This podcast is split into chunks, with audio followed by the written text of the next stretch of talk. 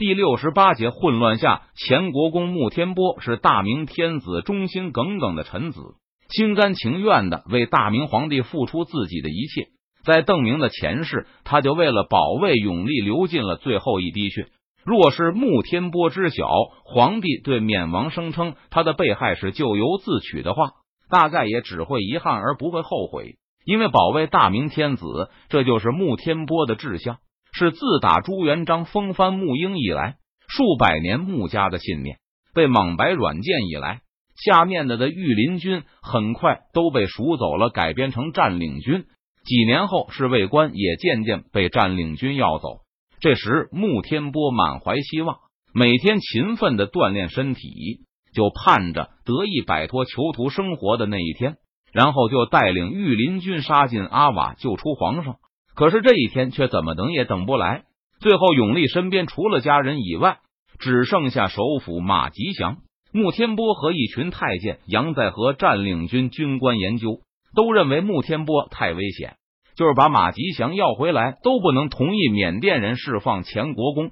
只要杨在能给昆明和成都送去足够的赔款，在缅甸问题上，他就有足够的发言权。就是李定国问起此事时。白文选等人也会帮杨在缓颊。至于成都那边，院会更是怎么看杨在怎么顺眼。前几年样子两次回国到成都，帝国政府和院会都热烈欢迎这位缅北的太上皇。去年杨在把他的老丈人马吉祥要走了，大概是认为马首府再也不对他的地位构成任何威胁了。杨在的猜想也没错，这十年的软禁磨光了马吉祥的雄心。当初意气风发的大明首府，现在已经变成了一个衰弱的老头。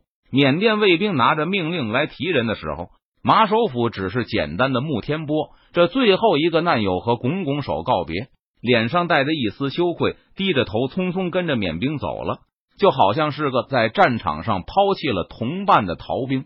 由于明军在国内的日渐强势，穆天波也承认缅甸对永历天子越来越好了。现在永历天子只要愿意，还可以在缅兵的陪同下出去打猎。如果穆天波有兴趣，也可以安排。每隔一段时间，莽白还会向天子和东宫进贡一些缅甸的贵女。听说不时来觐见问安的一对大臣，终于只剩下穆天波一个后。永历皇帝又一次大发脾气，把几个倒霉的工人一通臭骂：“君忧臣辱，君辱臣死。”穆天波一直策划潜逃。不过他总是放心不下天子。当意识到杨在这个奸贼是不可能放他回去后，穆天波就把妻儿托付给了皇后，后者还帮穆天波说服了永历天子，让他相信穆天波不是贪生怕死想弃军，而是真的计划先自己脱困好，召集忠义之士拯救皇上。大概是因为时间太久了，再加上明廷臣子也基本都被释放。所以，监视穆天波一家的缅兵也没有松懈了。穆天波这十年来身体一直保养的很好，成功脱困后，发现沿途缅兵更是毫无戒备。有两次被拦住后，对方一察觉他好像是中国人后，也立刻变得非常客气，连身份凭证也不要了，立刻放行，甚至还派人护送他离境，生怕这个看上去似乎还有点地位的中国人被缅南盗匪所害。进入缅北芒路统治区后，穆天波见到的中国人就更多了，好像有大量的汉人正涌入缅甸经商。除了商贸以外，还有其他的工作需要汉人，比如缅北开办了大量的汉语学校。自从五年前开始，芒鲁政权就规定缅甸的科举考试必须加试汉语，因此汉语成了官吏的必需品。更有甚者。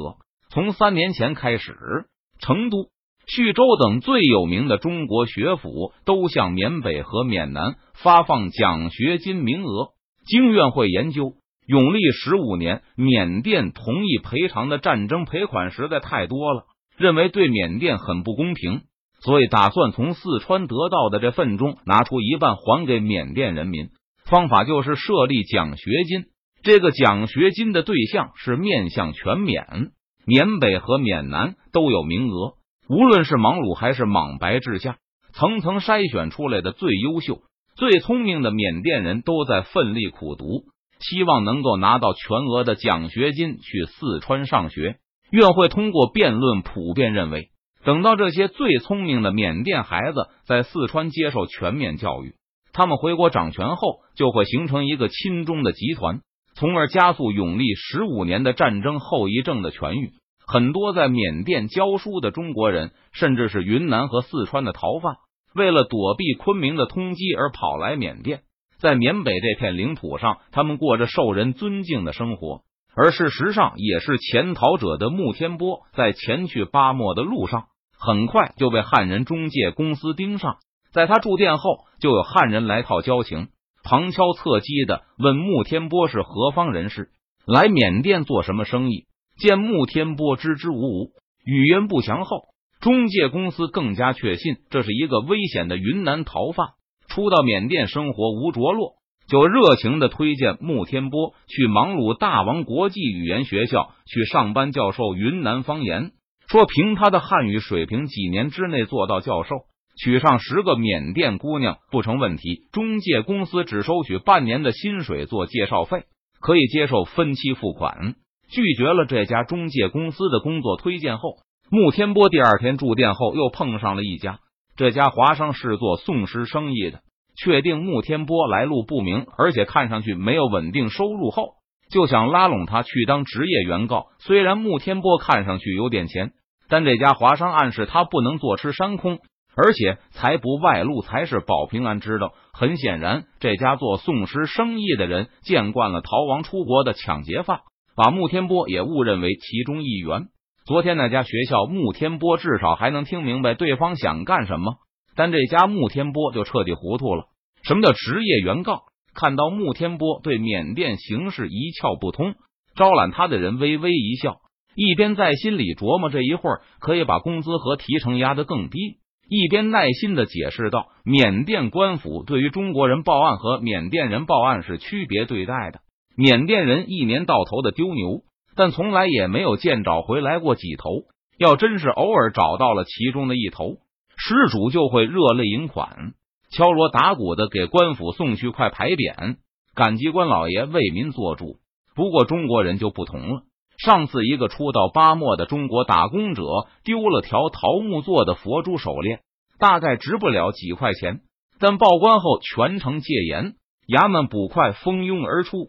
最后硬是在一条阴沟里把断了线的珠子一颗颗的拾了出来拼好。这种诉讼商行正是因此而生的。现在招揽穆天波的这家商行，在缅甸南北各大城市均有店铺，广告贴满了大街小巷。中国人代诉，据这个商人介绍，不同地区的中国人代诉的报酬还不同。两广、福建的价格都很低，浙江和两江稍微好一些。但像穆天波这种一听口音就是云南人的就很贵了。最好的当然是那些有四川铜秀才的身份证明文件的人。四川的铜秀才来自五湖四海，不能光凭口音确认。第三天住店倒是没有华商再来骚扰穆天波，但是店老板亲自跑来了，请穆天波无论如何要救救他。怎么了？穆天波听到门外传来一阵阵喧哗声，怀疑是有盗匪前来。是一些爱国者在闹事，小老儿怕他们闹得太凶，殃及笔店。这缅甸老板告诉穆天波，这五年来，随着越来越多的缅甸人了解到四川的情况，或是干脆去过四川见识过帝国政府的运行，就愈发的希望芒鲁大王的统治能有所改变。一些缅甸读书人提出，要和四川一样，不能因言罪人，要允许缅甸百姓评论时政。要提行官独立，不能让缅甸平民在自己的国土上当四等国民。甚至有人提出，应该像四川一样公布官吏的财产，而这激起了缅甸爱国者的愤怒，称这些读书人都是川奴。下次要是川军再和缅甸发生战争，这些人肯定都是给明军带路的。原来如此，穆天波听明白后，以为店老板是要他离开这个店。我明白了，这店搬走。绝不会牵连老板和店里的其他客官的。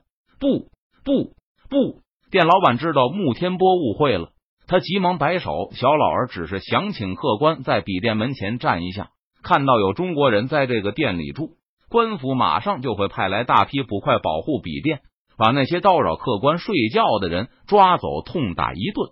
那在官府的捕快赶到之前呢？穆天波依旧有些不放心。刚才他可听老板说的很清楚，现在外面那群都是缅甸的爱国者，最痛恨的就是明军带路的缅奸。我是不是应该拿着刀出去，以便自卫？完全不用。当然，您拿刀也没人管。不过，只要客官您把这一口正宗的云南腔一录，就没事了。店老板蛮有把握的说道：“听见您的云南话以后，那些爱国者就会笑着围上来。”用汉语和您打招呼，昆明来的朋友，我可以和您练习一下我的汉语吗？现在千辛万苦从缅甸逃回中国的穆天波，正坐在平西王的会客室里，准备向对方解释自己为什么又要从云南辗转前来广西的原因。